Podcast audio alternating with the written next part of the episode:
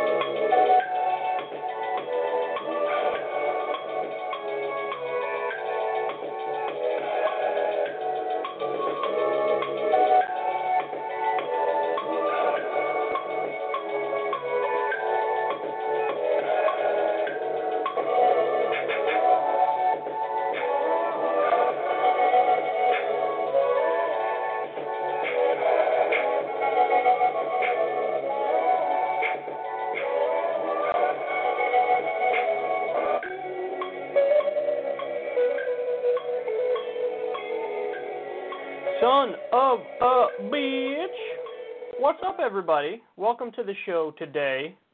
I'm a little tired. I don't know why I'm tired, but I am tired. Maybe I'll inject some more caffeine directly into my veins during the first break. Um, a lot of stuff to get to today. Uh, I'm still going to talk a little bit about the Wall Street Bets situation, although it has cooled off, and um, there's only so much rigging regular people could take. So now the actions look just like a standard pump and dump. Not good, not good. So we'll talk about that. Um, We have the craziest Bernie Sanders smear I think I've ever seen.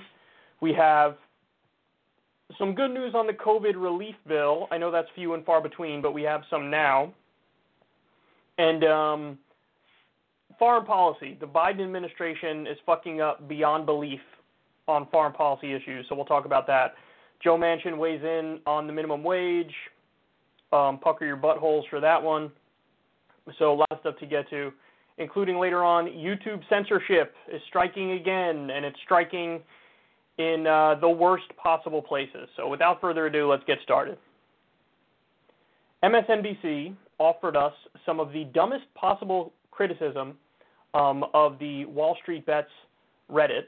Now, this is fascinating because, as a general rule, C N B C is the worst on matters like this. But M S N B C, um, not to be outdone, decided to get in on some of the fun of preposterous commentary. You're learning here. Maybe it's fun, fine. Maybe it's a movement. But be prepared to lose eighty to ninety percent of it. And if it's still worth it, then have at it. But the biggest loss of capital here will be the human capital of young men who are sitting and staring at their phone and watching the price of Bitcoin or the price of A M C. And ask yourself, would you be better off taking that one, two, or three hours a day and working out, trying to form relationships with mentors, with, with, with romantic relationships, with people at work, getting great at something so you can be the person on the other side of the trade? The greatest loss in, in capital here is, is from young men who are more prone to gambling addiction, who don't understand Uh, the markets. I think we are setting ourselves up similar to how there's a ton of young women out there who became very depressed by sitting in their rooms looking at Instagram, self-cutting and self-harm skyrocket. I think you are going to see uh, uh, an explosion in young male depression, and I think a lot of it is going to be reverse engineered to apps that convince you you're part of a movement or physically addict you to your phone. Ask yourself, would your time staring at Robinhood be, be better spent somewhere else? That is the real capital destruction that is taking place here. Who the fuck are you, Sigmund Freud? I mean, this is amazing because the last-ditch effort to attempt to get the Reddit people off of the ass of the Wall Street people is like psychoanalysis and character assassination. I know you guys are like bankrupting everybody on Wall Street sitting in, in your mom's basement, but like maybe you need to reevaluate your life and think about why you're in your mom's basement and realize that you should probably make some changes. Like, who are you? Are you Sigmund Freud? You think you're Jordan Peterson? Like, what are you saying? What are you doing? It's just so pathetic. It's so transparent, too, as if, like, this random schmuck on M S N B C gives a fuck about any of the people who are commenting on Reddit and who are uh, driving up the price of GameStop and A M C. Now, the bad news, of course, is it all cooled off, and um, as I'm talking to you now, it looks just like that Volkswagen stock did from, what was it? It's two thousand eight, two thousand nine, twenty eighteen? I forget. Um... This happened with the Volkswagen ones where, like, the stock shot up massively over one hundred percent, and then it came right back down to earth. And um, it looks like that's what's happening now with some of these stocks. It looks like standard pump and dump stuff. But, um, God damn it, it was fun while it lasted, wasn't it?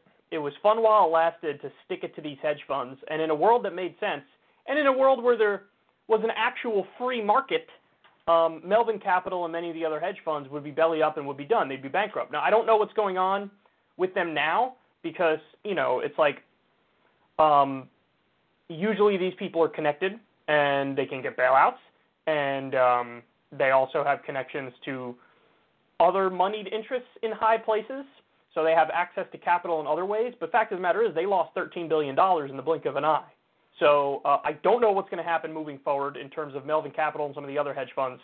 Um, The the tides now are shifted more in the direction of the hedge funds that were originally getting screwed, but it's amazing that this is the the extent that they went to in order to try to uh, make it seem like they're the good guys, and what's happening online, obviously those are the bad guys. So he said the biggest loss was the, the friends we made along the way. Okay, you didn't actually say that. I said that. Um, He said young men need to work out, have relationships with women, have mentors, get great at something. These young men are more prone to gambling addiction. I love that, because think about it. Look at what he classifies as gambling. Gambling is when you're uh, you know, a regular person who's a day trader on one of these apps. You're taking risks when you do it. Do you consider gambling all of Wall Street? Because that is what all of Wall Street is. And as Bernie Sanders accurately has said about a million times, fraud is the business model in a lot of instances with these people. But like for some reason, that's that's not considered gambling. But it is considered gambling when you're a regular person and you do it. I mean, the double standards are ridiculous. Because the fact of the matter is, the suits and ties, the official look, the favored status in society, that makes it so they overlook all the flaws of the people on Wall Street and of the hedge funds. And, like, that's one of the main things that people are objecting to is, like, the system isn't functioning correctly and accurately simply because you say so and simply because you assert that's the case. It's not like these people are professionals and these people are lost young men because this is how you're defining it. And and that's what they're trying to do. They're trying to get away with these, like, sleight-of-hand tricks, and it's it's gross. It's disgusting.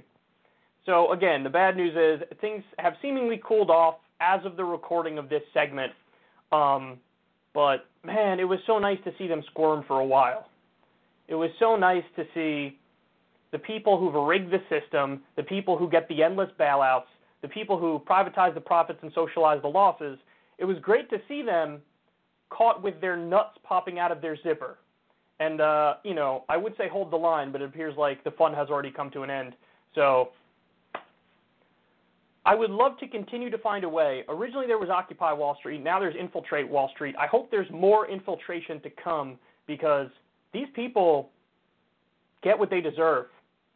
And um, we're sick of the system being rigged in favor of the wealthy, in favor of the one percent, in favor of Wall Street and hedge funds. And um, basically any way to stick it to them I'm in favor of within reason. In this case, it happened to be done by a bunch of people on Reddit who are like Elon Musk fanboys. Okay. Um, but a more organized effort and um, a new kind of effort might be on the horizon, and I hope it is.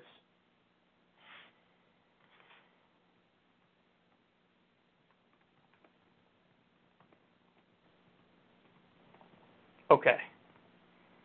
Next. I am going to... I got to jump to the Newsmax clip because it's the best clip ever.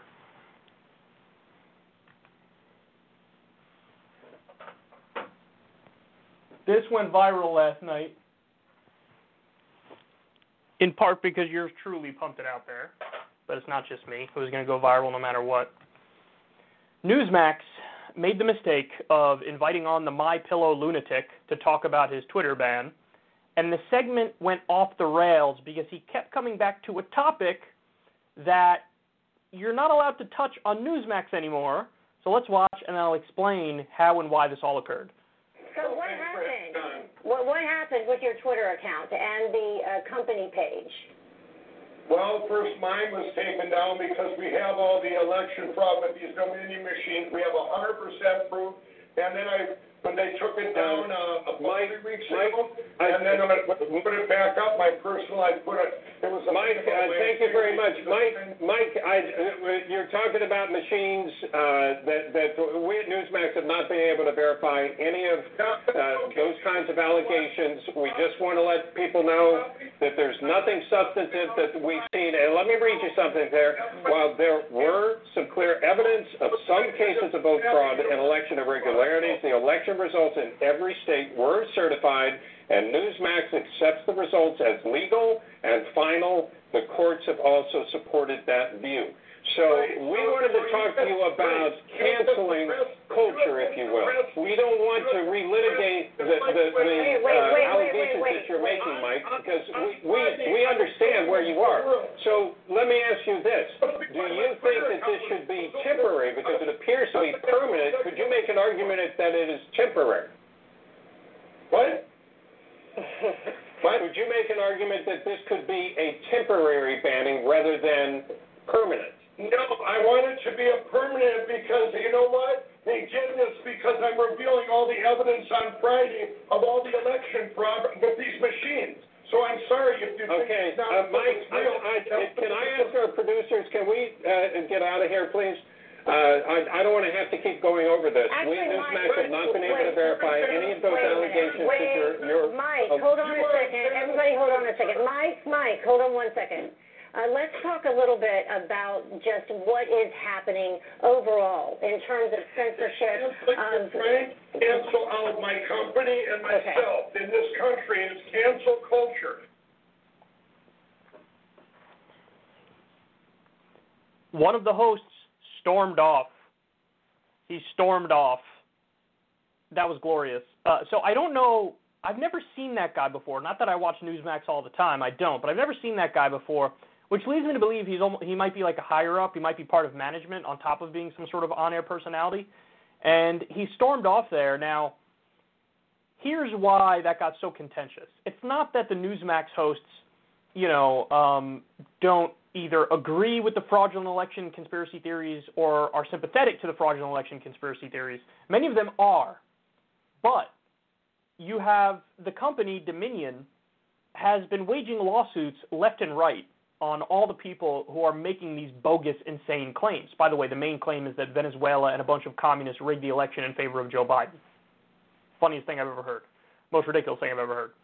So Dominion realizes, oh my God, we have cases for libel and slander and defamation all over the place. And even though it's notoriously difficult to prove libel and slander and defamation, they might actually win some of these cases because the claims are so bogus and so over the top and there's zero evidence and they, these people do have malicious intent when they bring those things up. So they've been waging these lawsuits everywhere. Newsmax is one of the outlets that got one of these lawsuits. And so what they did is, to avoid this going further, they've done this a number of times now, and we actually cover the original segment on air. They read a statement directly from Dominion. And the statement is basically like, hey, listen, there's no evidence for any of this stuff, um, so we don't stand by this. We can't say any of this stuff with certainty. It's untrue. sixty court cases or more have proven that uh, the election was indeed not rigged, yada, yada, yada.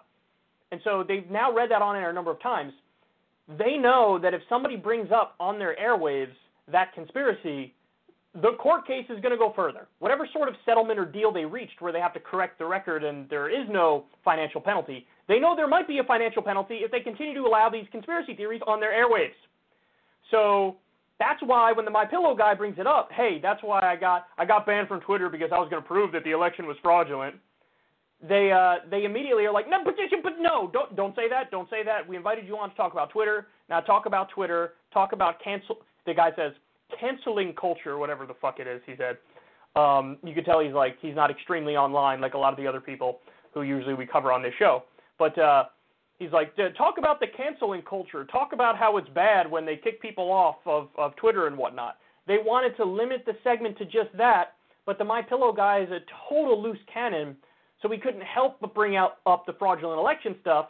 And he says, well, that's why I was kicked off, is because I was going to blow the lid off the election. Sure you were, son. Sure you were. By the way, this is a guy who has claimed that God chose Donald Trump to be president for eight years. Well, how you like them apples?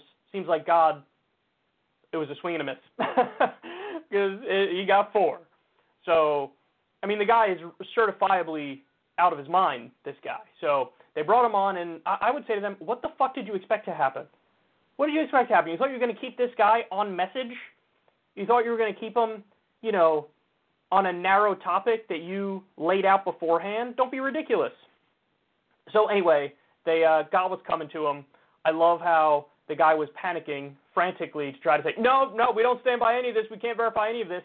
And the other thing I love is, this happens sometimes with these appearances. Sometimes one mic is favored over another mic where it's way louder. Um, and usually it's not done on purpose. It's just the nature of, like, the various audio equipment that they're using.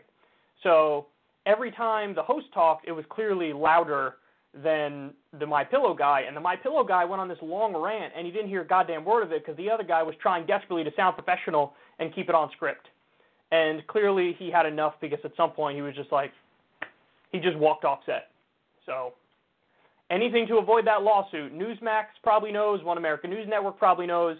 If they exhaust that path any further, they could get sued out of existence. So what you're seeing there is a network fighting to basically stay on air and continue to exist. They don't want the MyPillow idiot to drag them down because he can't let go of his insane conspiracies.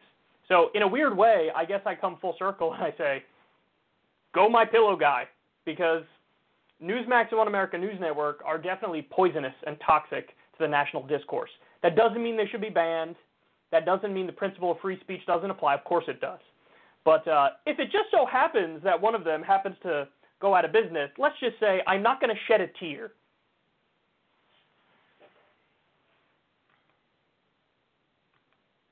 Okay. One of the worst smear jobs on Bernie Sanders ever. And that says a lot because he's gotten a lot of smear jobs.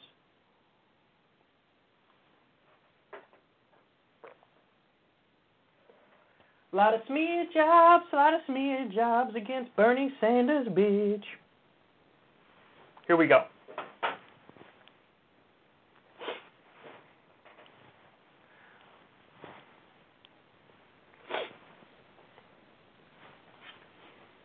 The San Francisco Chronicle wrote one of the craziest Bernie Sanders smears I've ever seen. It's like they gave up trying to be convincing. So here's the tweet about it. This is actually a line from the article as well. Senator Sanders is no white supremacist insurrectionist. But, God, I love that, but he manifests privilege, white privilege, male privilege, and class privilege in ways that my students could see and feel. So let me play the same game that they're playing. This is an incredibly anti-Semitic article. This article is so anti-Semitic that I think your hero might be Goebbels. Why are you viciously smearing the Jew? It must be because of your latent hatred of Jewish people. Ah, now that's unfair, right? That's unfair, correct? Of course it's unfair. So why on earth would you play these same games in another direction? Because they can't help themselves. They hate Bernie Sanders. So um, the writer in this article, I recommend everybody reads it, even though you're going to want to rip your eyeballs out of your face as you're doing it. Um, the writer compares Bernie at the inauguration to the insurrectionists on January sixth, who were attempting, albeit in a pathetic way, to overthrow the government. There's a comparison there. Now, of course, it's the classic tongue-in-cheek, like, I'm not going to make this comparison, as you then go on to make the comparison. Um, but it's there. It's it's clear that it's there. So for those of you who are wondering what the argument is, because clearly it's the biggest stretch of a point you've ever heard in your life, what they say is, okay, Bernie Sanders was getting all of the attention on social media during the inauguration, which is true. He was getting a lot of the attention on social media. And I can't believe that was happening, because here you had all these these women who were in historic circumstances. Kamala Harris, first woman of color as vice president. You know, um, Michelle Obama was there. Hillary Clinton was there.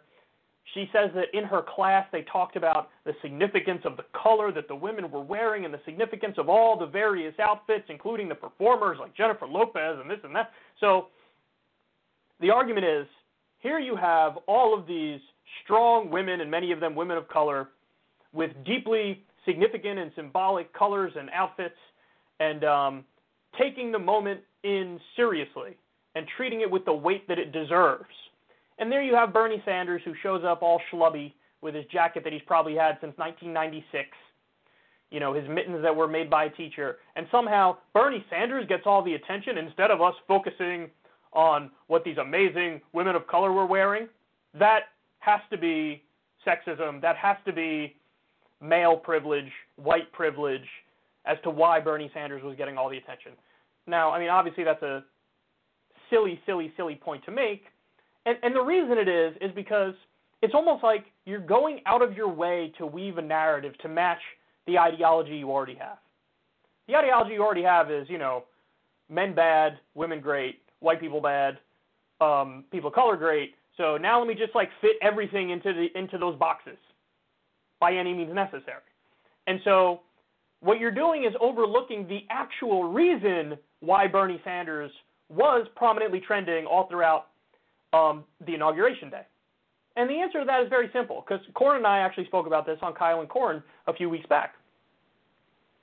Bernie Sanders came across like a regular person, like some soccer dad or some soccer grandpa who is is relatable. It's relatable that it was freaking freezing out there, and he's got on the really heavy, thick jacket to stay warm, and he was trying desperately to stay warm. The other thing is the mittens made by a teacher, which he's had forever. By the way, he ended up raising a tremendous amount of money for charity as a result of the fact that he went viral, if I remember correctly. Um, so the reason why people were relating to him is because it was relatable. He felt like a, a fish out of water. He doesn't like, you know, the, the fancy schmancy situation. He clearly would rather be sitting in front of a fire with hot cocoa, watching, you know, reruns of the Brady Bunch or whatever. And that's relatable. People look at that and they're like, every time I go to one of these events, whatever it may be, a wedding, something, I just feel like I, I feel like a fish out of water. I feel like, why am I there? So people saw that and they related to it. That's the, the everyday person. And it wasn't just men and white men relating to it. It was everybody was relating to it. So that's why it blew up. And when it get, comes to all the others who were dressed in a way that was like wearing their Sunday best and really going over the top with it, I think the thing that people find gross about that is, to a lot of people in D C and in these elitist circles, that's what politics is to them. politics is essentially, as um, the old saying goes, it's it's Hollywood for ugly people. Politics is Hollywood for ugly people. So to them, it's like what they care about is the narcissism and the self-aggrandizement and the fawning adoration of the media and like the verification that you're in that upper echelon of society. And so that's what politics is to them. To Bernie Sanders, politics is I want to raise wages and I want to give people health care and I want to end the wars and I want to free all the nonviolent drug offenders. That's politics to Bernie Sanders. So again, it, it's relatable for that reason. Nobody can relate to the super beautiful or, you know, super dressed up person who's loving every minute of this top one percent gala. Nobody can relate to that person. We all relate to the guy who's wearing the big thick jacket and just trying to stay warm and looks like he has no friends there. So anyway, that, that's the reality of it. And instead, what do they do? They flip it on its head. So now the people who care about the narcissism and the self-aggrandizement are virtuous, and the person who's a regular person, oh, the fact that he got all the attention just proves white privilege and male privilege. I mean, it's ridiculous. Square peg, round hole stuff all day. It's this person taking their ideology and superimposing it onto uh, what was happening that day. And, and it really is elitist snobbery. You know what I mean? That's what it is. It's elitist snobbery. It's the exact kind of politics where that turns people off to the left. This person considers themselves on the left, which I'm sure they do. It turns people off because it's just these little sectarian identity cults. And, like, it's it, it's very divisive. So, anyway, it takes a lot to be the biggest smear article I've ever seen against Bernie. And I think this made the cut. There's been endless smears against Bernie, endless. But this is like, this is definitely top one percent of smears.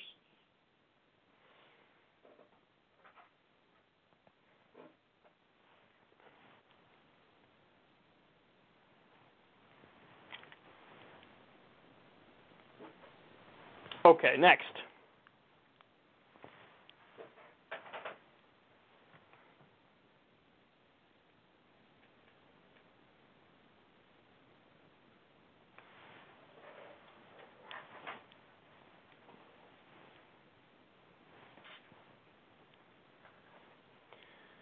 So believe it or not, we have some good news in regards to the COVID relief bill.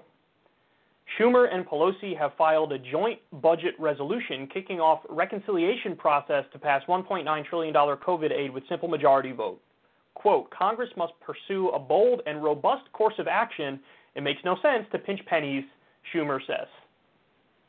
Now, right before I came on air, we got another awesome quote that was from Biden of all people, where Biden said, Two, I think it was two of the ten Republicans who were in that meeting, or no, maybe it wasn't. Maybe it was with Manchin or somebody afterwards.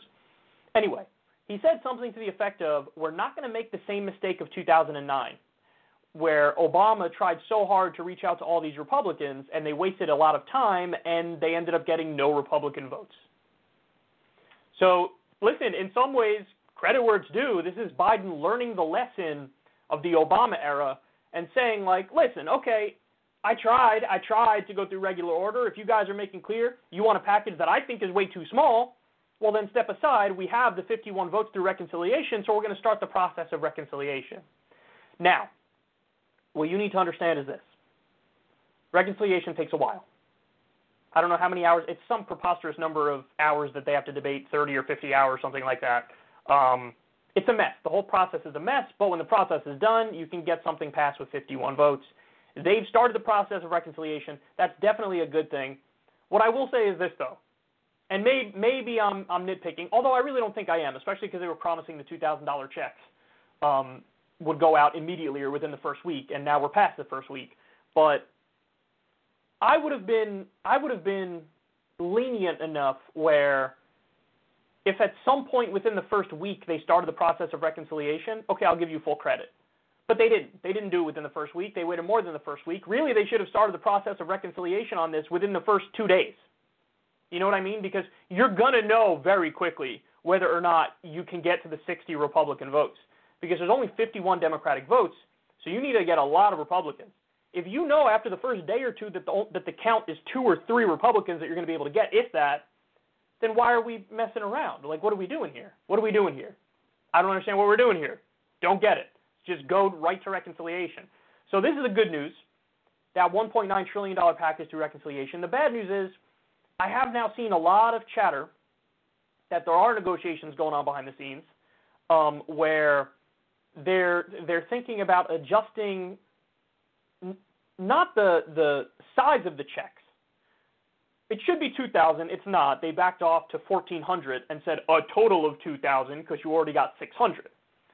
So I think they're staying with that number, but what they're flirting with now is means testing it even more, which means instead of this money going to everybody that makes seventy-five thousand dollars a year or less, they're thinking of lowering that to like fifty thousand dollars or something, or having a phase-in where, you know, you get a certain number if you make a certain amount, and you get a little more if you make less.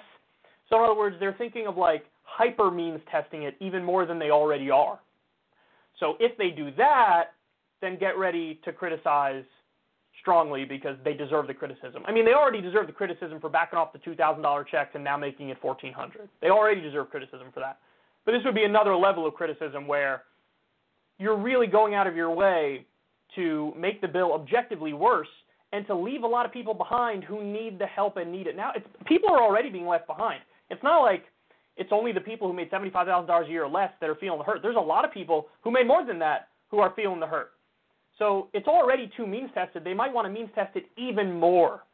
Um, but I will say we have to cross that bridge when we come to it, when we get the final numbers of what will be in the package. But as of right now, starting the process of reconciliation is a good sign. That is a good sign.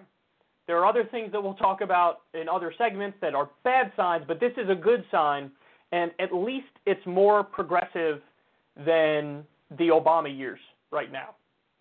So we all thought Joe Biden, based on his track record, he would do nothing but nonstop, twenty-four seven, always reaching out to Republicans. And I started to believe there they weren't even going to try to get it through reconciliation. But now they started the process for reconciliation, so that's definitely a good thing. Now we have to see how aggressive it is, how much of the integrity of the bill is maintained. But um, at least for now, you can breathe a little bit of a sigh of relief because there wasn't any way it was getting through regular order. So now we know at least there's a chance that this is getting through. Okay. So the credit on domestic policy is given right back on um, on foreign policy. A B C News is reporting on Biden's, honestly, biggest flop to date. It's right on par with the two thousand dollars checks and backing off of that. Might even surpass it. I don't know. I'll leave that up to you. That's, you know, it's a subjective thing where you determine which is worse. Um, but take a look. Biden to challenge Trump's foreign policy of America first. Amid a surge in high-profile assassinations and violent attacks, the Biden administration is indicating it will keep U S troops in Afghanistan past a May withdrawal deadline laid out in the U S deal with the Taliban. President Joe Biden has talked about keeping U S forces for counterterrorism or to defend the U S-backed Afghan government against a rise in Taliban attacks, but it's unclear what conditions, to what end, and for how long after America's nearly twenty years of war. U S troops are at their lowest level in Afghanistan now, which the Pentagon said in a new report Monday has imposed limitations on completing its mission. They do not go on to explain what that mission is. And that's probably the most crucial point. Oh, this is preventing us from from completing our mission. What's your mission? I don't know what our mission is. So they're saying, no, we're not going to pull out. No, we're not going to abide by the timeline that's been laid out before us in some sort of negotiated deal. And I'm not going to tell you when we are going to pull out. So give me more time, give me more money, give me more soldiers, and I'm not going to give you a plan or a goal or an exit date. Are you insane? Why would anybody agree to that? Why would any sane, rational human being agree to that? You would only agree to that if your default setting is war is the answer. I don't know what the question is, but war is the answer. we have a right to police the world because I say so. We're the world's policemen. We're the world's sole superpower. We're the imperialist force. So we get to do whatever we want. International law does not apply to us. And beyond that, we're not even going to give you a theoretical reason why we should stay in what we're doing there. Who's insane enough to, to sign on to this? I don't have the polls in front of me, but I know that the war in Iraq and the war in Afghanistan are historically unpopular. I mean, it was the war in Afghanistan a long time ago surpassed the unpopularity of the Vietnam War at the height of its unpopularity. Think about that. Depending on how you ask the question, you can get numbers that are in like the teens, nineteen percent, thirteen percent, whatever it is, of like that's the number of people who support the war there.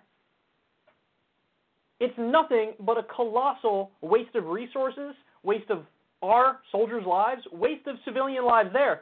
By the way, the last time, because the media never even talks about this stuff, but the last time um, what we're doing there was in the news in a prominent way was when we bombed the Kunduz hospital and killed massive numbers of civilians. So we need to stay there to protect the civilians, maybe by killing them.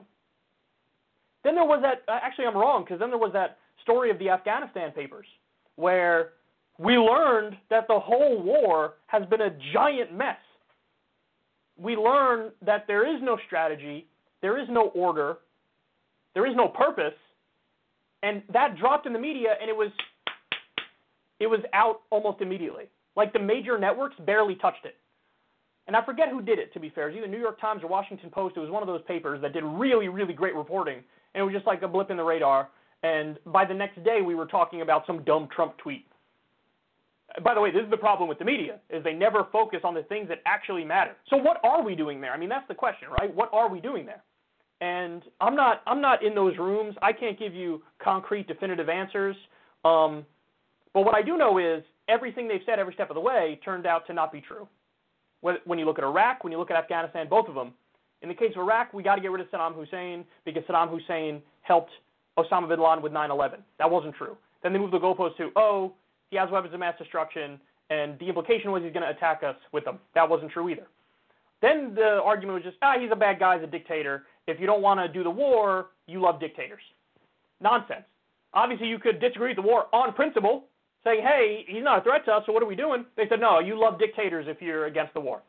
In the case of Afghanistan, oh, we got to go into Afghanistan because nine eleven happened, and we got to go to Osama bin Laden. That's where he's hiding.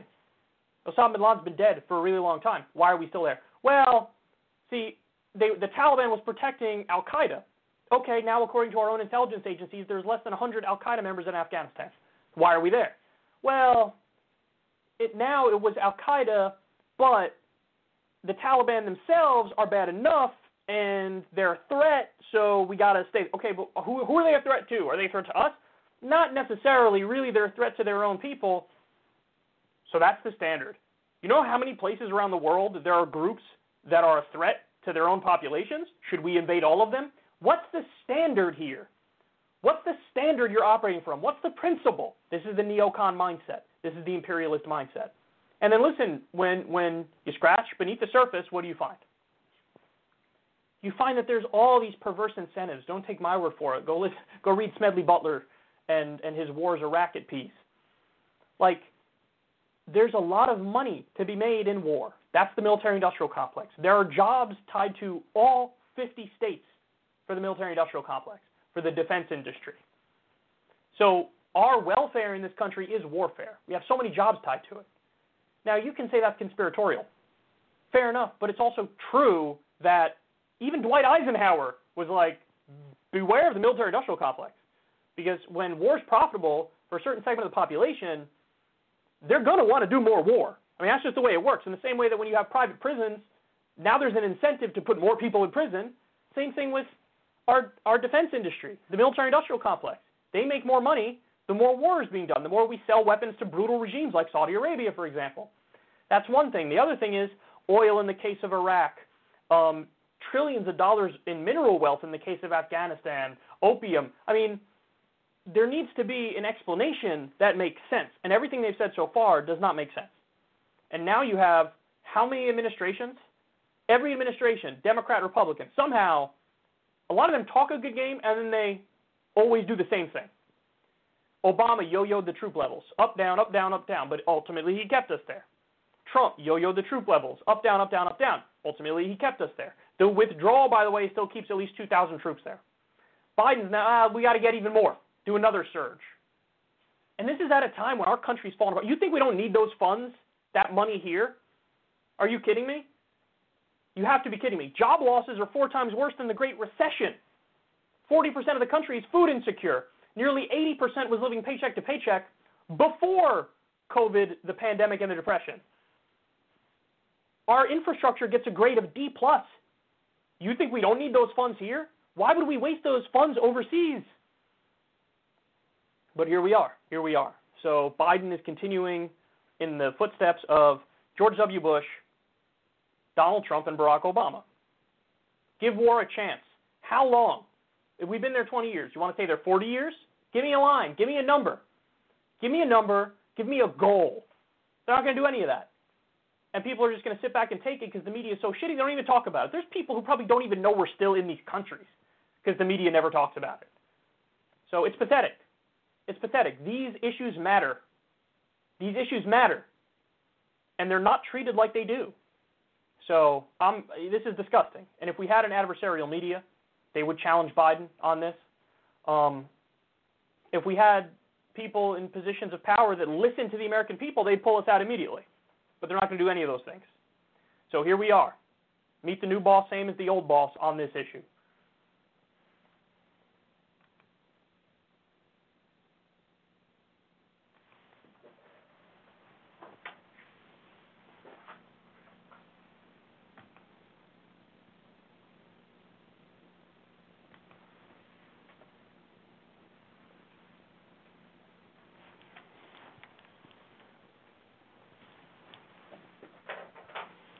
Okay.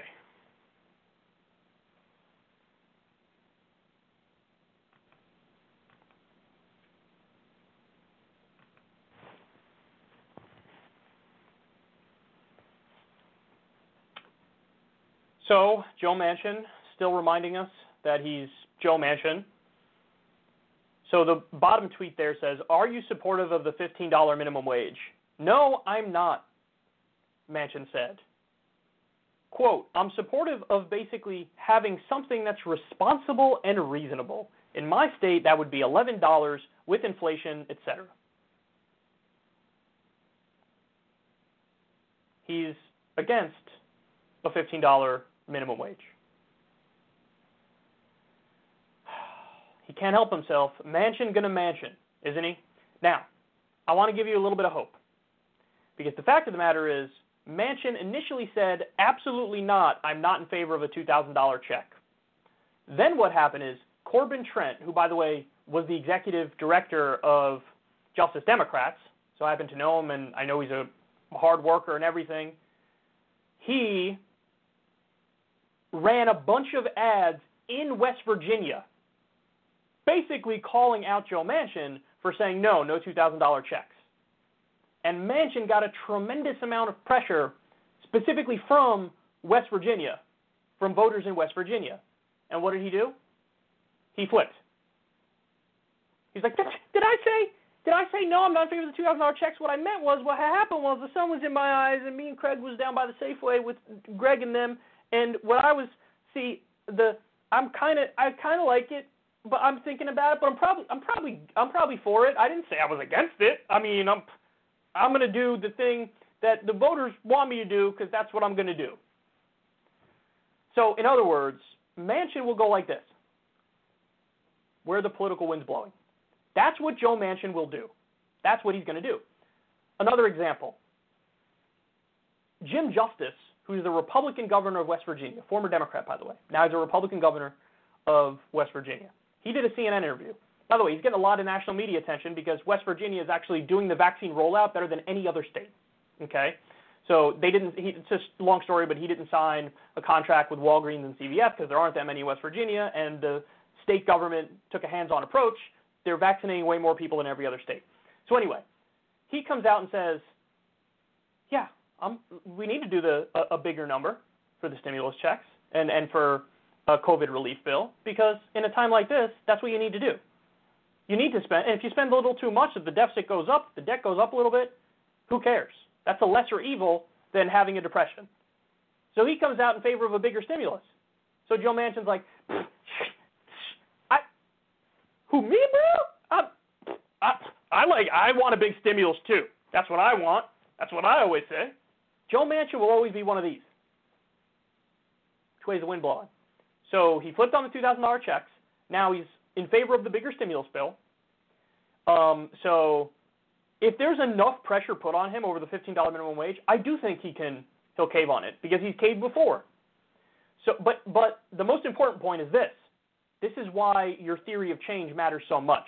Because what would Obama do in a situation like this? I'd call Joe Manchin into my office, and I'd say, good sir, uh, I think it, I think it'd be nice of you to work with us on this, but if you don't work with us, I understand. You got you got to look out for your own political career. That's what Obama would do. And then Joe Manchin would say, fuck off, and he wouldn't be for it. Now, there's already some good signs coming out of the Biden administration, because now you have Kamala Harris was doing rallies in West Virginia, trying to rally people up. I don't know if it was on the stimulus or if it was on the uh, two thousand dollars checks, but, like, they went to his backyard and were like, we're going to put pressure on you this way. So if that's their theory of change, if Biden acts like Lyndon B. Johnson, if Biden acts like F D R, where you apply that political pressure and let them know, hey, I could be your best friend or I could be your worst enemy. You tell me which. If you work with us, my approval rating's sixty percent, son. What's yours? Way lower than that. I'll make sure you get reelected the next time you're up. I'll go there and campaign for you myself in West Virginia. So you want to be my best friend or you want to be my worst enemy? If you're my worst enemy, I'll make sure you lose. So if that's the approach of Joe Biden and Kamala Harris, then they're correct. And then he will flip on issues like the fifteen dollars minimum wage. But right now, he ain't there yet.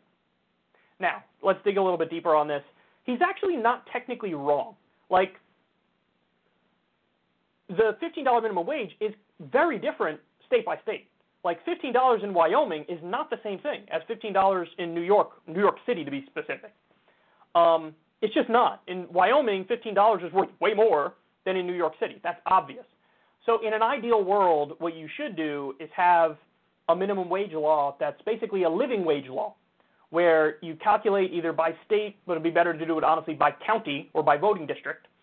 Um, you calculate what a living wage is in that place, and then you make it that in each respective county, whatever it might be, and then you chain it to inflation. So in rural Wyoming, it might be nine dollars and twenty-five cents. But in New York City, it might be twenty-seven dollars. So that's a way to do it that m- makes more sense economically. So he's not wrong. However, that's not on the table. Th- that's not what's on the table. And if you're telling me it's fifteen dollars, it's a living wage, fifteen dollars an hour, minimum wage, chained to median wage growth, which is what it is, that or nothing, of course I take the fifteen dollars. No question. No question. So he's going to have to be moved on this. And he's going to have to accept that, yeah, it might be a little high for West Virginia specifically because of the cost of living, so on and so forth. Um, now, by the way, if you ask me, hey, how much is this going to affect unemployment? I answer, it might, it, it might affect it a little bit. Unemployment might tick up a little bit, but it won't be overwhelming. It won't be a crazy amount. Australia has about a fifteen dollars, the equivalent of a fifteen dollars minimum wage there, and their unemployment rate is the exact same as ours. So to the extent there is an increase in unemployment, it'll be manageable. It'll be negligible. Um, so, of course, I'd take that fifteen, and he needs to be pushed on this, okay? And um, fingers crossed that it goes the same way as the checks, and it goes the same way as the size of the of the stimulus package. Joe Manchin, in some ways, is the most powerful person in the country right now, and he's the last person that we should play nice with. He should be treated like our enemy, and you make him bend to our will. And then if he does, okay, the carrots and, and sticks approach. If he does, he gets a pat on the back, and all's hunky-dory. If he doesn't, metaphorically go nuclear. So let's go, baby. We can't have him stonewall all of the necessary positive change that we need. I hope Biden and I hope the other Democrats continue with that correct theory of change, because that's the best chance we have of actually winning.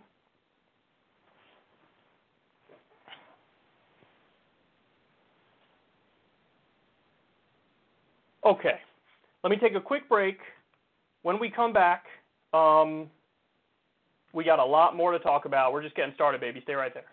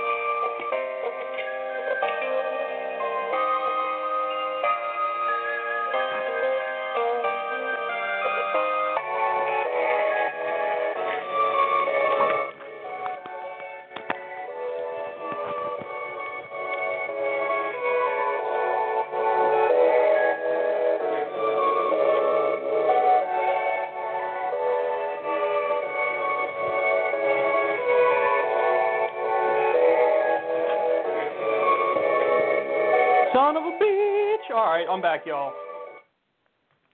Let's keep it going. Um, let's talk about history. History was made this week, baby. History was made this week.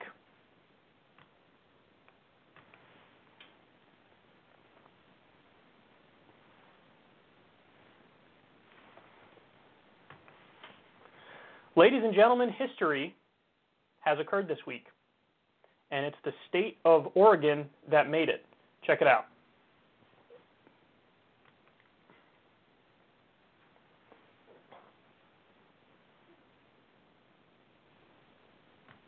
And starting today, police over in Oregon can no longer arrest somebody for possession of small amounts of drugs, including heroin, methamphetamine, L S D, and oxycodone. Instead, those found in possession would face a one hundred dollars fine or a health assessment that could help them to uh, addiction counseling.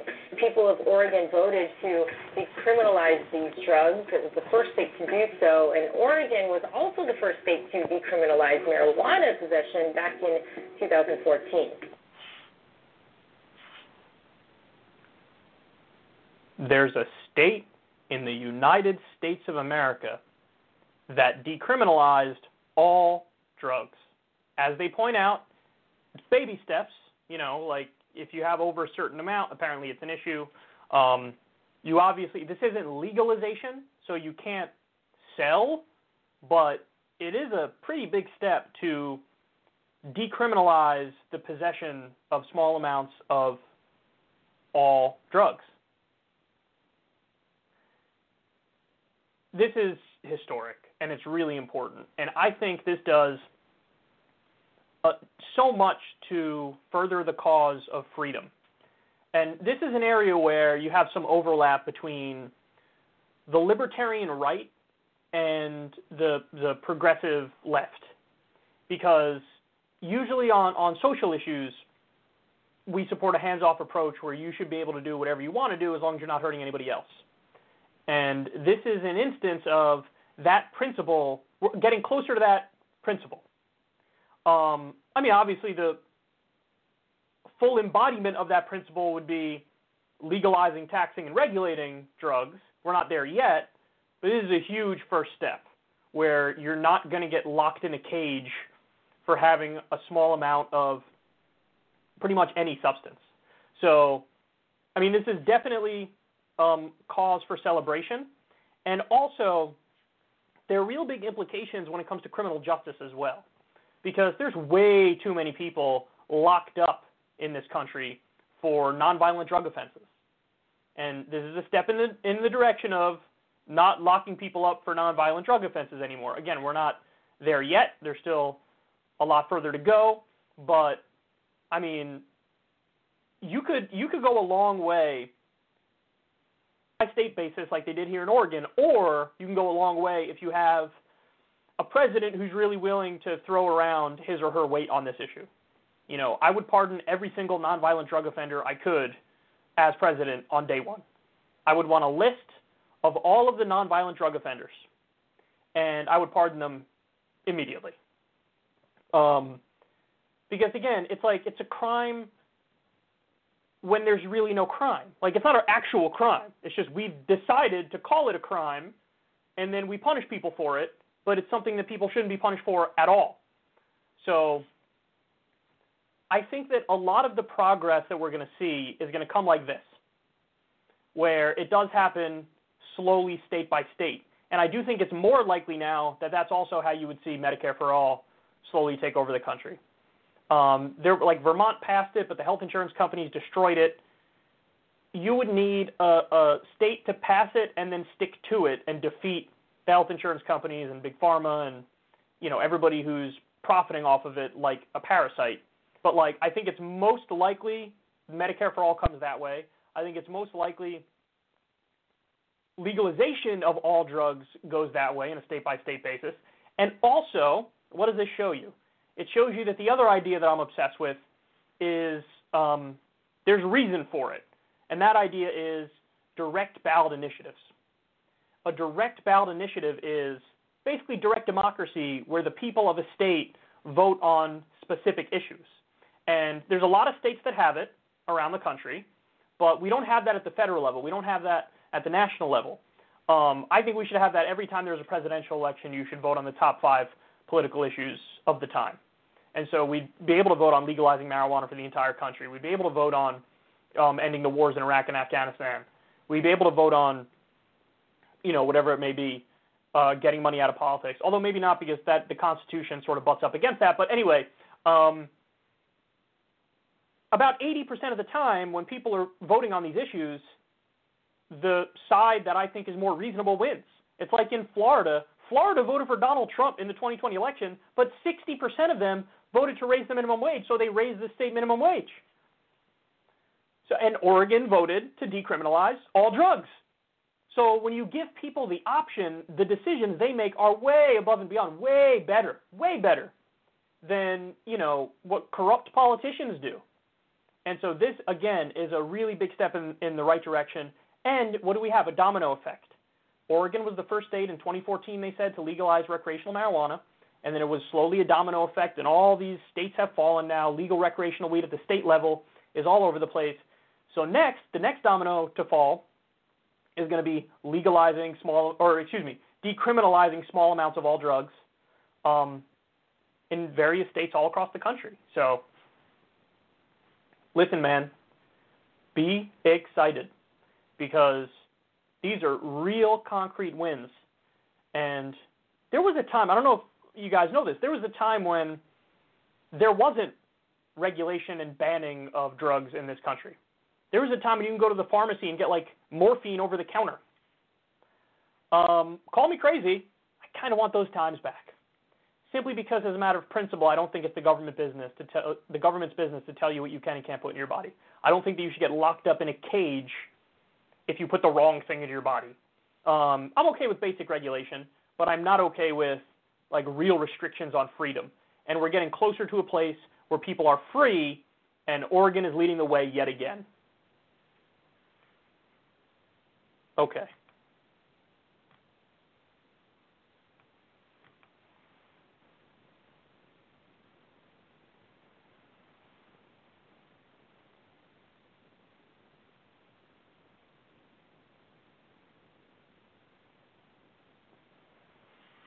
Okay, okay. Next.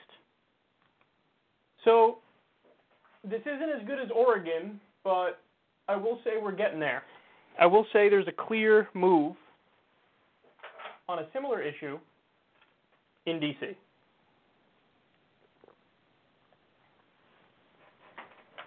All right, here we go. So I have some more drug news for you. Uh, Tom Angel, or Angel, of Marijuana Moment, he tracks these sorts of things. He says, breaking, Senate Majority Leader Chuck Schumer, Senate Finance Committee Chair Ron Wyden, and Senator Cory Booker just announced a plan to release a federal marijuana legalization proposal in the early part of this year. So, I mean, listen, this is wonderful. I have a quote from the senators. As states continue to legalize marijuana, we must also enact measures that will lift up people who were unfairly targeted in the war on drugs. The Senate will make consideration of these reforms a priority. So not only is the idea to legalize it, but it's to tax and regulate it, and also basically give first dibs to the communities that were most impacted by this in a negative way, namely communities of color. Um, I'm fascinated to see where this goes, because you might be able to get the votes to get it through. You might be able to get the votes to get it through because there are a number of, like, libertarian-ish, libertarian-leaning Republicans who I'm pretty sure are going to sign on. Like Rand Paul, for example, is going to be right there on this and is going to agree. Um, they might have to adjust the language on, you know, who gets first dibs, or they might have to regulate it in a way that's different than how they're doing it now, but this is a real possibility. And the other thing is, we know from the polls, this is over a sixty percent issue. And what the Democrats are starting to do is lean into the fact that their position is supported by more of the American people. In fact, there was a quote from Biden's team um, during this COVID stimulus negotiation, and they said something to the effect of, our bill is a bipartisan bill because when the provisions were polled, the overwhelming majority of them had overwhelming support. You know, whether it's the checks or, you know, the money for schools, um, you name the various parts of the legislation, and polling companies gave numbers that were very positive for them. And so now they're saying it doesn't matter if Republican senators are not on board with this. The Republican voters are on board with this. So we'll pass this with fifty-one votes, and it is bipartisan. We're going to call it bipartisan because the senators are just getting in the way of what their voters want. That's what I love to see. And this right here, this right here would be a similar dynamic. You know, you could make that argument here because it's a very, very popular thing. And we've been screaming for the longest time, you have to lean into the issues where you're very popular. This is an issue where Democrats are very popular. So lean into it. Take on that fight. Welcome that fight. Do the same with the minimum wage. There's a new poll. sixty-three percent of the country want it to be raised to fifteen dollars an hour. And if you generically poll just raising the minimum wage and you don't say fifteen dollars an hour, it, some polls have it at eighty percent. So a majority of independents and even about half of Republicans. So listen, lean into this stuff. Lean into it. And um, this would be a, an amazing moment because, you know, my my view on it based on all the evidence is that just like the, the states fell one by one to legalize recreational marijuana, and you have now Oregon just fell to decriminalize all drugs, not legalize, but decriminalize all drugs, I really thought that it would go to more states before the federal government picked up on it. But now, with Democratic control, they might actually say, we're not going to wait for any more states to fall. We're going to legalize it uh, through the House and the Senate. The annoying thing, though, is that Joe Biden could do this himself. Joe Biden could do this himself, and he hasn't done it, and I don't think he's going to do it because he was a drug warrior, remember? Um, so... But now, if the legislation gets to his desk, will he sign it? I think he would have to. I think that the political, the politics of the situation would make it so that he can't take on that fight against his own party and against his own base of voters. So if the bill gets to his desk, I don't think he could veto it. Um, but would he sign an executive order taking marijuana off of the off as a Schedule one substance? I don't think so because he hasn't done it. You know, I mean, you would think that even a guy like Joe Biden, who's a drug warrior, would say, like, I'll make it a Schedule two or something like that, just to throw a little bit of a bone to the to my base. But he hasn't done it, and I don't think he's going to do it. So, in other words, it's on the House and the Senate to do it and then apply pressure. And we'll see, man. I mean, this is this is definitely a good sign. So some of the stuff that are that's coming out here, I really enjoy it. I really like it. And um, obviously, as the twists and turns continue, and as um, As we learn more, I'll, I'll give you more updates on it. But as of right now, this is a big moment. It's a big moment, and it's a good sign. And it might be the near future that we have legal recreational weed in the whole country. Okay.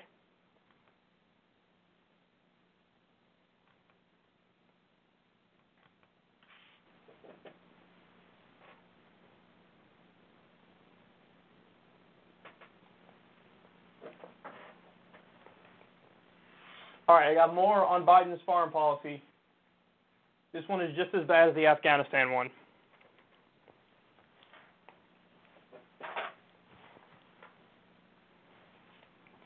So recently we talked about how Joe Biden um, made the wrong decision on Afghanistan. He wants to keep us there even longer. There's no plan. There's no defined goal. It's just, hey, let's stay there over twenty years. Um, so standard neoconservative stuff, following right along with the establishment. Well, now, this is just as bad, if not worse, because he's blowing the easiest foreign policy layup that he had. President Joe Biden's administration has rejected an Iranian offer to coordinate both countries' return to their nuclear deal commitments, arguing that the Islamic Republic must first reinstate the restrictions suspended in response to the U S having abandoned the agreement entirely entirely nearly three years ago. The agreement, officially known as the J C, uh, J C P O A, was reached in twenty fifteen by the U S and Iran alongside China, France, Germany, Russia, and the United Kingdom. Former President Donald Trump left the accord in twenty eighteen. Facing severe U S sanctions, Iran has begun enriching uranium beyond designated caps, something the Biden administration says is blocking a U S return to the deal. Quote, if Iran comes back into full compliance with its obligations under the J C P O A, the United States would do the same.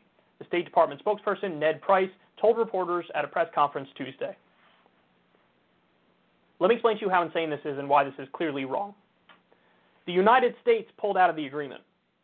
So there was an agreement that was negotiated. It was agreed to. The, every, all the parties got in. The United States violated the agreement, number one. That's the part that a lot of people don't talk about. But we violated the agreement because we also put sanctions on them when one of the main things we were supposed to do was not put any new sanctions on them. So we violated the agreement, and then we pulled out of the agreement and ripped it up. Now, what are you going to do in that situation if you're Iran? First of all, you're obviously not going to trust the United States of America. That's obvious.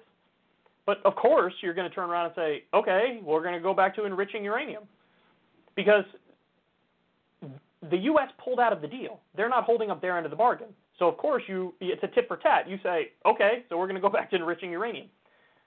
Now for the United States to say, oh, we'll get back in it, but you need to stop enriching uranium, why the hell should they trust you? Why the hell should they work with you? Why is it incumbent upon the people who didn't break the deal to have the, the gesture, the token gesture of good faith? No, it's incumbent upon the people who broke the deal to, to do a gesture of good faith.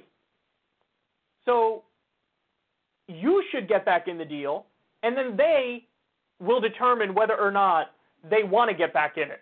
Because, you know, it it would be totally reasonable if the U S got back in it and then they were like, yeah, we're not going to get back in it. Why? Because why would they trust the U S? We've proven to them that an agreement that's made with us is not worth the paper it's written on. So our word means Dickie McGee's axe now. It means nothing.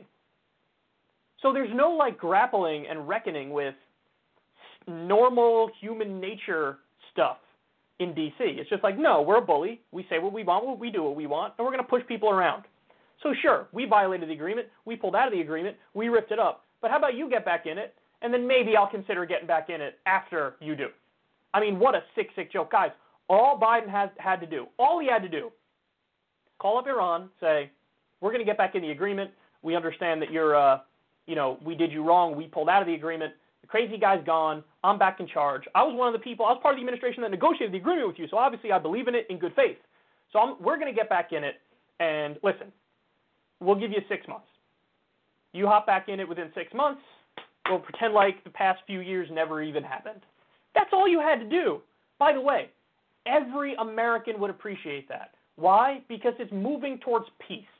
The American people are not going to be, oh my God, you're being a beta cuck to Iran. Does the Ayatollah now control Boise, Idaho? Nobody's going to say that. Nobody's going to think that. But honestly, this is how their stupid minds work, because the default position is the neocon position in D C. The default position is like, we're the tough guy imperialist. We're, we're the strong men. We get to do what we want. And so they always feel like they have to prove their toughness. They always feel like they have to prove that, you know, we're just as strong as the Republicans, bro, us Democrats. And so they act in a way that is boneheaded and dumb and is counterproductive and is going to lead us to a place where there isn't peace.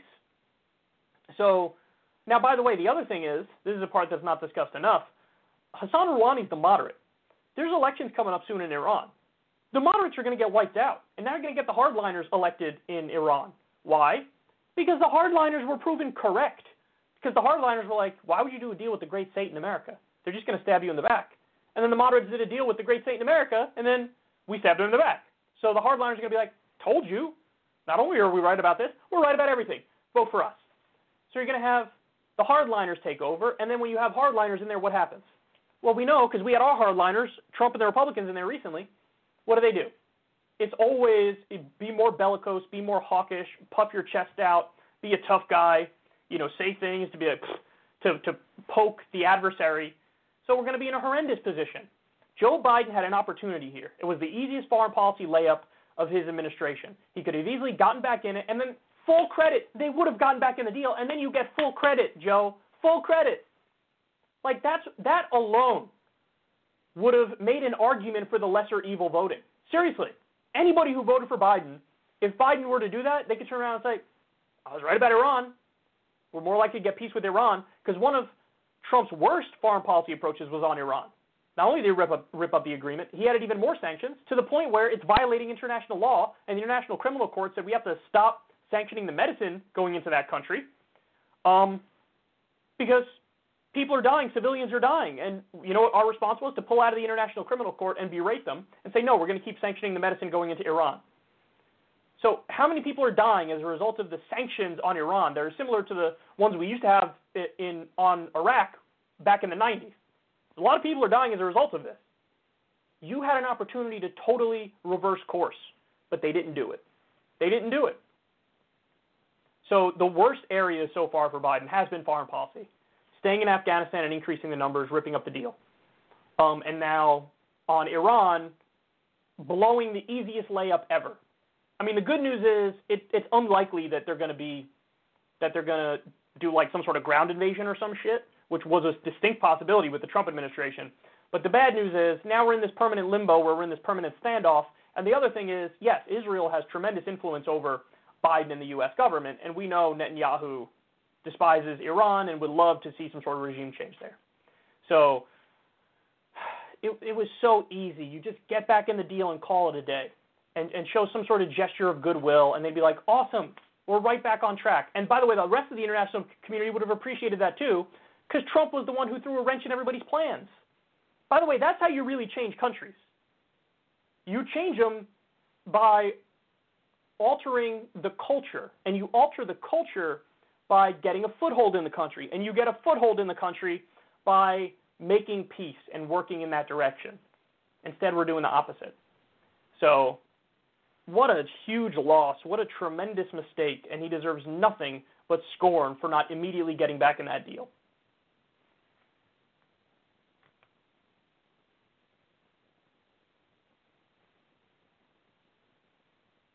All right, guys, let me take a final break, and then we'll come back. I still got some amazing stuff for you. Um, Biden's team working with the media, working with the media. You're not going to want to miss that, and the Democrats' strategy for the upcoming election. Stay right there.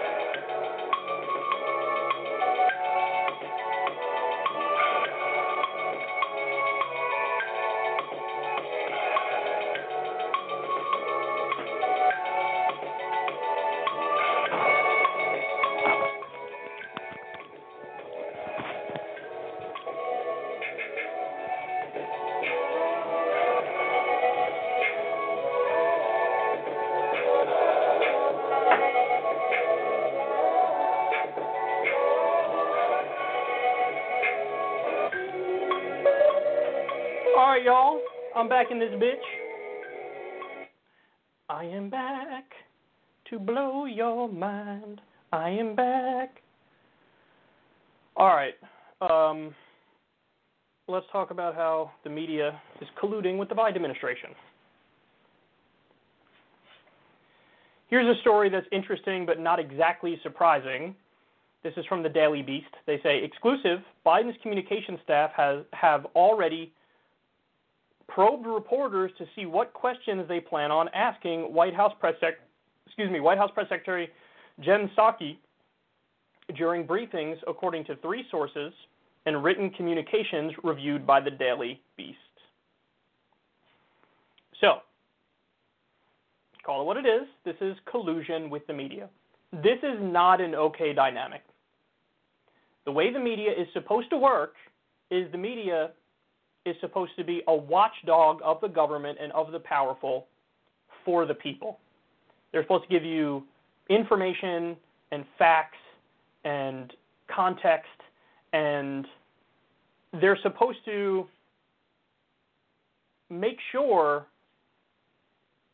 people in power aren't doing bad things and wrong things. And so it's supposed to be an adversarial relationship when you talk about politicians and the media. And unfortunately, not only is this not adversarial, this is positively chummy, okay? And the fact of the matter is, the Republicans are right about one thing here. They're wrong about something else, which is even more important, but they're right that M S N B C, C N N, A B C, C B S, N B C, the nightly news, like Washington Post oftentimes, New York Times oftentimes, yes, these outlets are pro-Democratic Party. They are pro-corporate Democrats. That's what they are. Um, now, what they're wrong about is they would say this is the left-wing media, liberal media or whatever. This is not a left-wing media because there's a difference between being ideologically left-wing and being cheerleaders for the corporate Democratic Party. If you're cheerleaders for the corporate Democratic Party, you most certainly are not ideologically left-wing. Far from it. What you are is a propaganda arm for one of the two parties. Now, and the other thing, by the way, is that, of course, Fox News, One American News Network, Newsmax, these are all outlets that are establishment Republican propaganda and pro-Trump propaganda. So it's not like, you know, their hands are clean when they say, you know, Democratic media. No, you're the Republican media. Yes, they are the Democratic media, but you're the Republican media, so you don't have a leg to stand on to make any of these criticisms. But listen, this is evidence to that effect, for sure. Why on earth would the reporters who are supposed to hold the Biden administration accountable give them the questions in advance? You know what this reminds me of?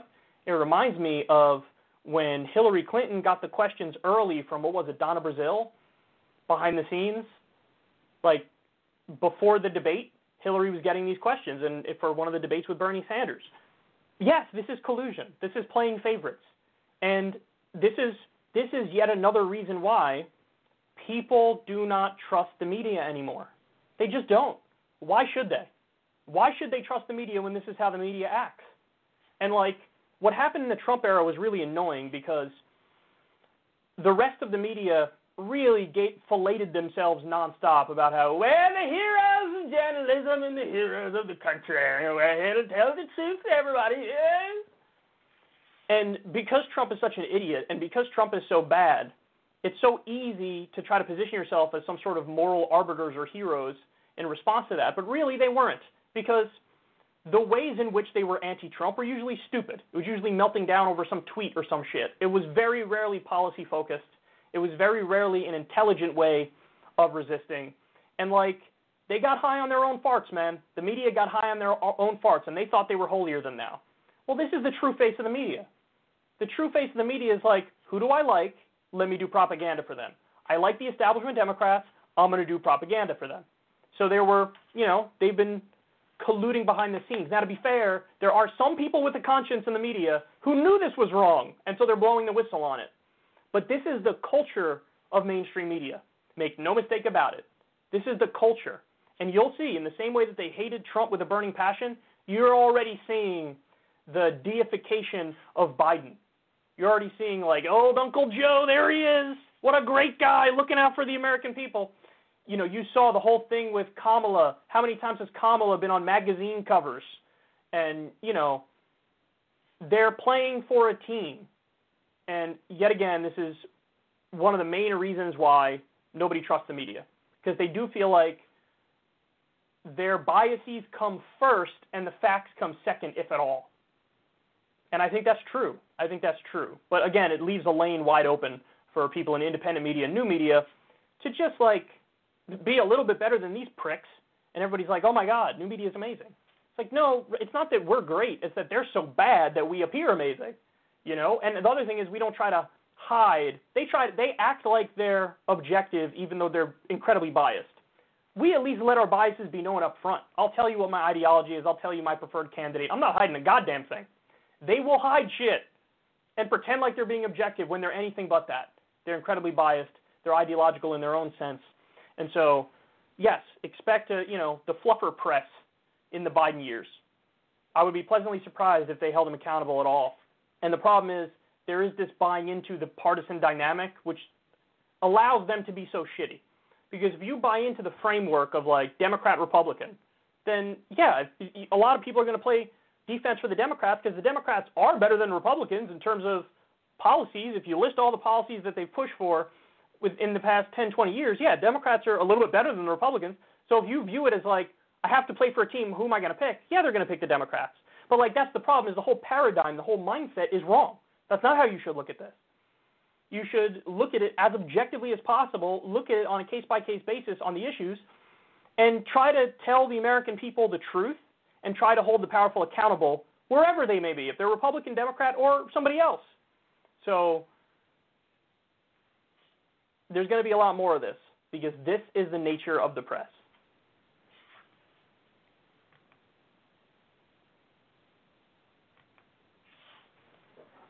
Now, speak of the devil.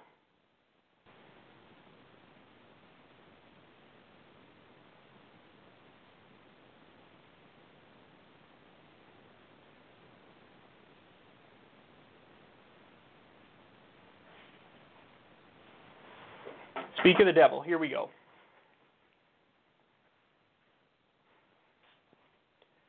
YouTube censorship strikes yet again, um, and striking in all the wrong places as per usual. Not that there is a right place for censorship to strike. Jordan Chariton says, uh, hey, YouTube, Team YouTube. He should have tagged YouTube creators too, um, because they're the ones who are actually a little bit responsive.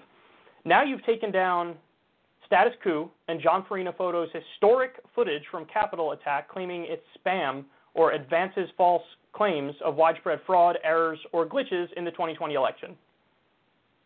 So let me explain a little bit about what happened here. This guy, who apparently works for Jordan Chariton, Status Coup, he was at the attempted insurrection, the Diet Coup, as I call it, and he got some amazing footage from this thing. It was up on YouTube. Apparently it was up for a while, and YouTube just pulled it down. Um, it's absurd to say that this is advancing false claims because they didn't advance anything. It's just footage of what was going on. So there are no false claims that are being advanced. It's just it's documenting what happened. And if anything, Jordan Chariton's outlet has done the exact opposite of advancing the false claims. He was a, a strong critic of the nonsense, fraudulent election, rigged election theories. He knows it's bullshit. He's called it out. He's called it out on that channel. So that it's not true what they're saying here. What they're saying is provably, verifiably, demonstrably false. It's not right. So they pull it down. Here's the cherry on top that really pissed me off. Apparently, C N N and M S N B C and maybe even other outlets have used that same footage from this guy. They've put it up on their respective out, outlets, and their stuff is still up.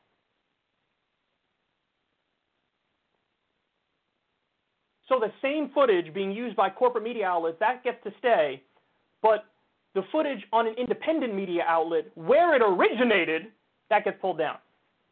Do you see the problem now? This is everything about YouTube that's negative in one story. Everything about it that's negative in one story. The censorship, which is crazy. It's also just not targeted and dumb. And also, the screwing of independent media and the propping up of corporate media. it, I mean, I don't even need to add any commentary to this segment because it's all there right in front of you. They have algorithms that screw the little guy, screw new media, independent media, and they have algorithms that bolster the worst of the worst, that bolster corporate media. By the way, corporate media gets stuff wrong all the time, all the time. And there's no penalties whatsoever. The algorithm doesn't derank them. They don't. There's no censorship of them. It's always just, we put them in this top echelon. We put them at, at the top of the hierarchy, so they get a pass for everything because they're one of the good guys. They're one of the good outlets. Doesn't matter how wrong they get stuff. Doesn't matter if they got stuff wrong on Syria or Russiagate or you name it. I mean, now the, Was- the Washington Post just did a thing today where they argued Trump's tax cuts for the rich actually weren't mostly for the rich when they were. It was a bullshit fact check. Is the Washington Post, now obviously I don't know if they have a YouTube, oh they do have a YouTube channel I think, but are they going to get, if they do something on that, are they going to get deranked or is that going to be censored? When Jake Tapper does a bullshit fact check that's a non-fact check of Medicare for All, is that segment going to get pulled down? It's got a ninety percent dislike dislike rate. He lies and says, you know, it doesn't save money when Medicare for All saves five trillion dollars over a decade, according to the University of uh, Massachusetts Amherst, a detailed study they did. They get stuff wrong all the time, and there are no consequences. Here we have a situation where it's not even that Jordan and Status Coup are getting anything wrong. They got nothing wrong at all. At all. This is just documenting what happened, and they get knocked as if they said something wrong and did something wrong. And also, other outlets can use their stuff, no problem. Unacceptable, man. Unacceptable. Treat independent media and new media the same in the algorithm as you treat corporate media. Treat us the same. Don't, you know, put us in an unfavored status because we're borderline content where it doesn't spread to as many people. It's not recommended as much. Don't do that. Also, stop with the bullshit censorship. The censorship is bad enough as is, even if it was working as it was supposed to function. But it's not even working the way it's supposed to function. This is exactly what happened with, um, with Adpocalypse. They were like, oh my God, a Nestle ad or something ran on a Nazi channel. Let's defund all of news and politics. And then, you know, if you were doing a segment criticizing some sort of white supremacist or whatever, they couldn't differentiate between you criticizing a white supremacist and you supporting white supremacy.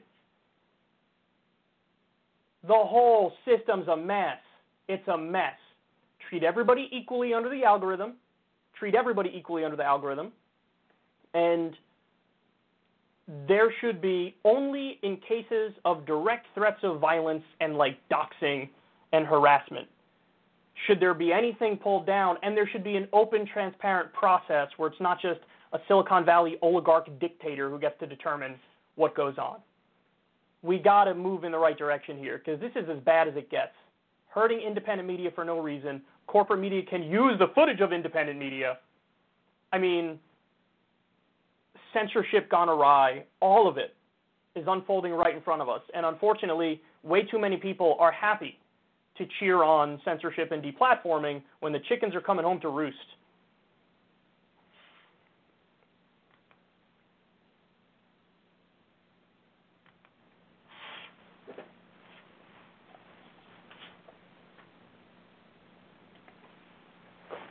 Okay.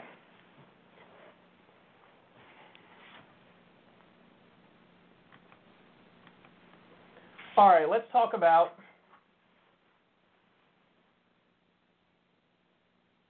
let's talk about the top issues according to a brand new poll and how this should influence Joe Biden's administration.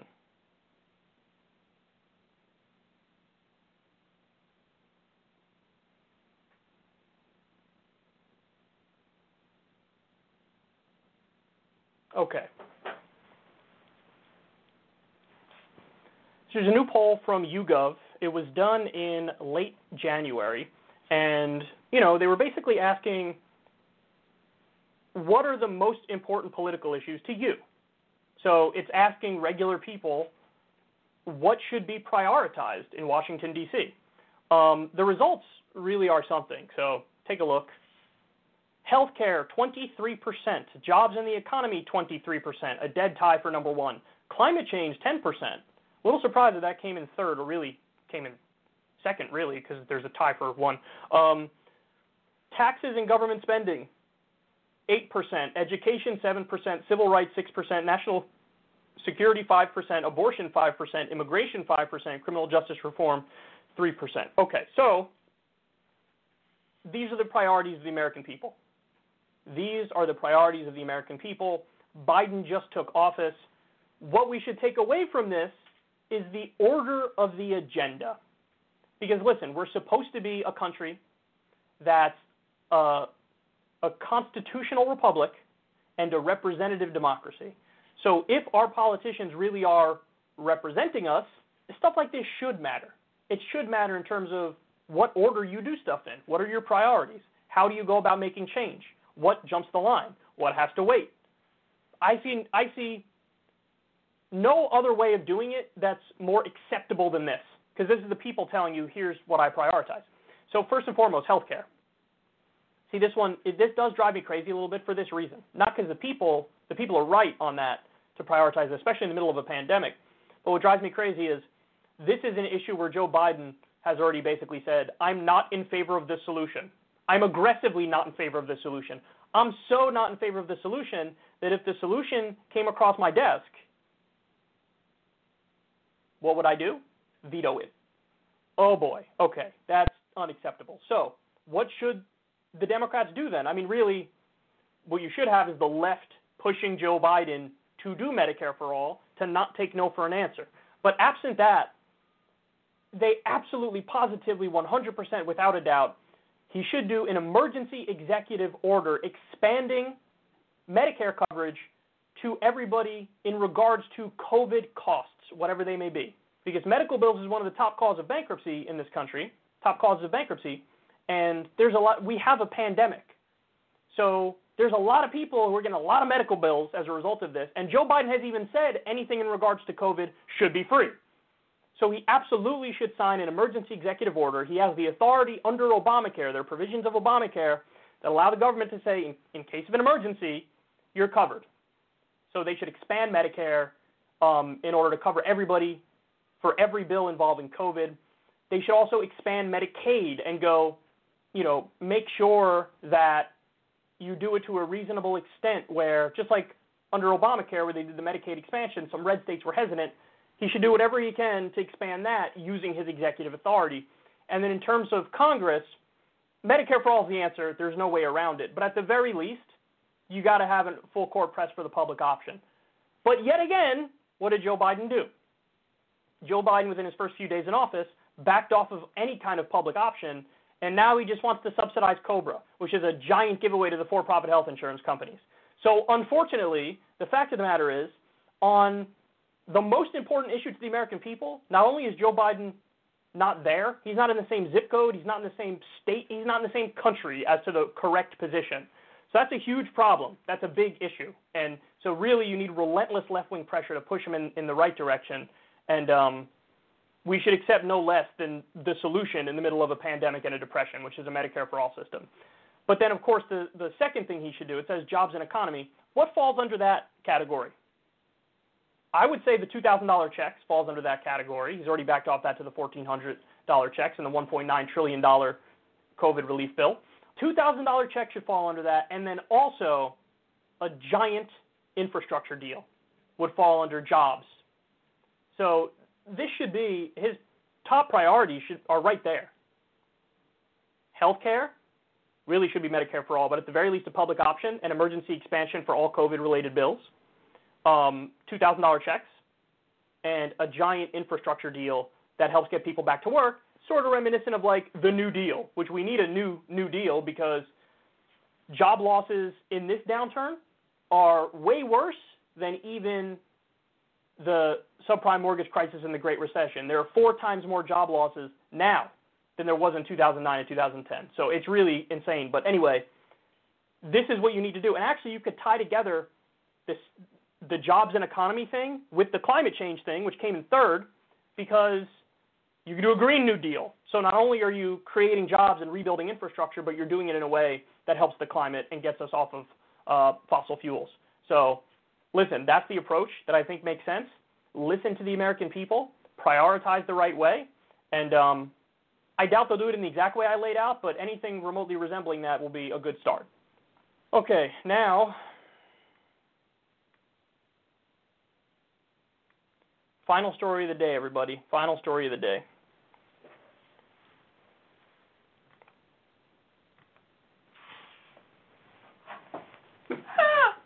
Fuck. I dropped... I dropped my L E D light controller. Okay, here we go.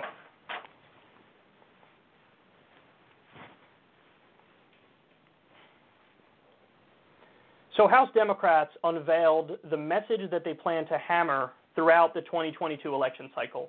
Take a look at this.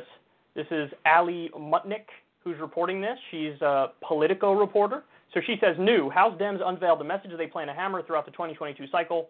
The G O P is the party of QAnon. Quote, they can do QAnon or they can do college-educated voters. They cannot do both, the D C C C chair, Sean Patrick Maloney, said. Okay, um, this is a terrible message. It's a terrible message. And look at the quote. I mean, that says everything, right? You could do QAnon or you could do college-educated. How the fuck did you manage to sound incredibly smug and elitist when crafting a message for the next election? How could you possibly do that?